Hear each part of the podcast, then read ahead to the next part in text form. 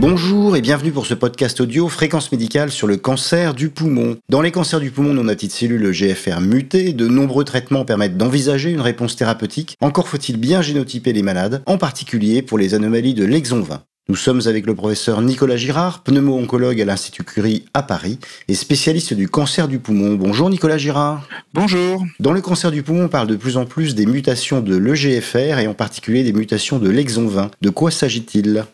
Alors ces mutations de l'exon 20 sont des mutations de l'EGFR, mais qui sont des mutations euh, rares, parce que finalement il y a plusieurs types de mutations de l'EGFR. Il y a les mutations fréquentes, notamment la L858R et euh, les délétions dans l'exon 19, qui représentent 90% des mutations de l'EGFR, et euh, qui sont sensibles aux inhibiteurs dont on dispose aujourd'hui de première génération, le gefitinib et l'erlotinib, de seconde génération, l'afatinib, et de troisième génération, l'osimertinib. Et puis, il y a 10% des, patients avec mutation de l'EGFR qui portent une mutation euh, non commune, une mutation rare. Et parmi ces mutations, la moitié d'entre elles, hein, donc 5% des mutations de l'EGFR, correspondent à des insertions dans l'exon 20 de ce gène. Et la particularité euh, de ces mutations, eh bien, c'est qu'elles ne s'associent pas à une efficacité euh, des inhibiteurs de kinase disponibles. Ces mutations de l'exon 20, pourquoi faut-il les rechercher et surtout quand faut-il les rechercher? Alors ces mutations, elles sont en fait présentes dès le départ euh, dans les cellules tumorales. C'est vrai que euh, historiquement, on ne les recherchait pas forcément, puisqu'on se focalisait sur les mutations fréquentes pour lesquelles les inhibiteurs finalement euh, disponibles ont été développés. ces insertions de, de l'exon 20 s'associent à une inefficacité des inhibiteurs, donc effectivement, on ne les recherchait pas forcément. En fait, avec euh, la mise à disposition des tests NGS, mais aussi des tests rapides des mutations de l'EGFR comme les tests Biocarti-Sidila ou euh, PCR, eh bien finalement, elles peuvent être incluses dans le panel de mutations euh, recherchées dès le départ, dès le diagnostic. Et à partir de là, si ces mutations sont présentes, quelles implications thérapeutiques cela peut-il avoir? Alors la première implication, c'est que ce sont des patients avec une tumeur qui est mutée EGFR, hein, fondamentalement, donc qui est peu sensible à l'immunothérapie, notamment à l'immunothérapie en, monothérapie.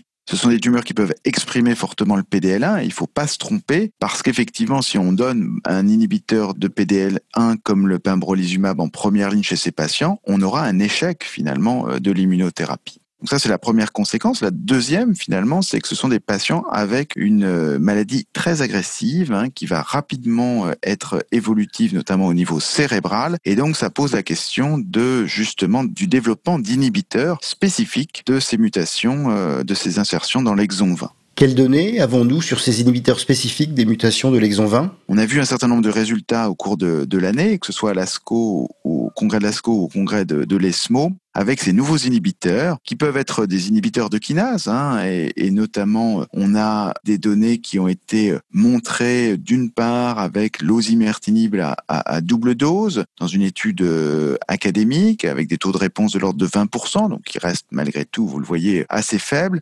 Ce qui est beaucoup plus prometteur ce sont les inhibiteurs spécifiques des mutations de l'exon 20, le posiotinib qui s'associe à une certaine toxicité digestive et cutanée, le mobocertinib qui est le tax 788 qui est un inhibiteur également développé spécifiquement dans l'exon 20 avec un profil de tolérance qui semble plus euh, favorable, mais on dispose que de données de phase 2 sur des petites cohortes de patients à ce stade. Une autre stratégie, c'est celle de l'utilisation euh, d'anticorps euh, bispécifiques qui vont cibler le GFR et un de ses partenaires qui est le, le, récepteur MET. Et on a des données avec l'amivantamab qui ont été présentées à l'ASCO avec des taux de réponse de l'ordre de 30 35% dans cette situation euh, d'insertion de l'exon 20. Quel message final pour les pneumologues et les oncologues bah, Je pense que ces patients, euh, il faut les identifier, et c'est le cas hein, pour la plupart des patients. Il y a un testing des mutations de, l'exon 20 qui est fait au diagnostic. Si ce type de mutation est identifié, il faut considérer l'inclusion dans un de ces essais thérapeutiques avec ces nouveaux inhibiteurs parce que l'immunothérapie euh, risque fortement d'être un échec, la chimiothérapie est, est peu efficace, donc euh, c'est plutôt un message pour ces patients qui sont finalement rares et, très particuliers d'accéder finalement à des, essais cliniques avec ces inhibiteurs parce que ces inhibiteurs ils produisent des taux de réponse qui sont importants, des durées de réponse prolongées et j'ai envie de dire c'est quasiment le seul espoir pour, pour ces patients. Merci Nicolas Girard. Merci. Cette édition audio de Fréquence Médicale en oncologie thoracique est terminée et je vous dis à très bientôt.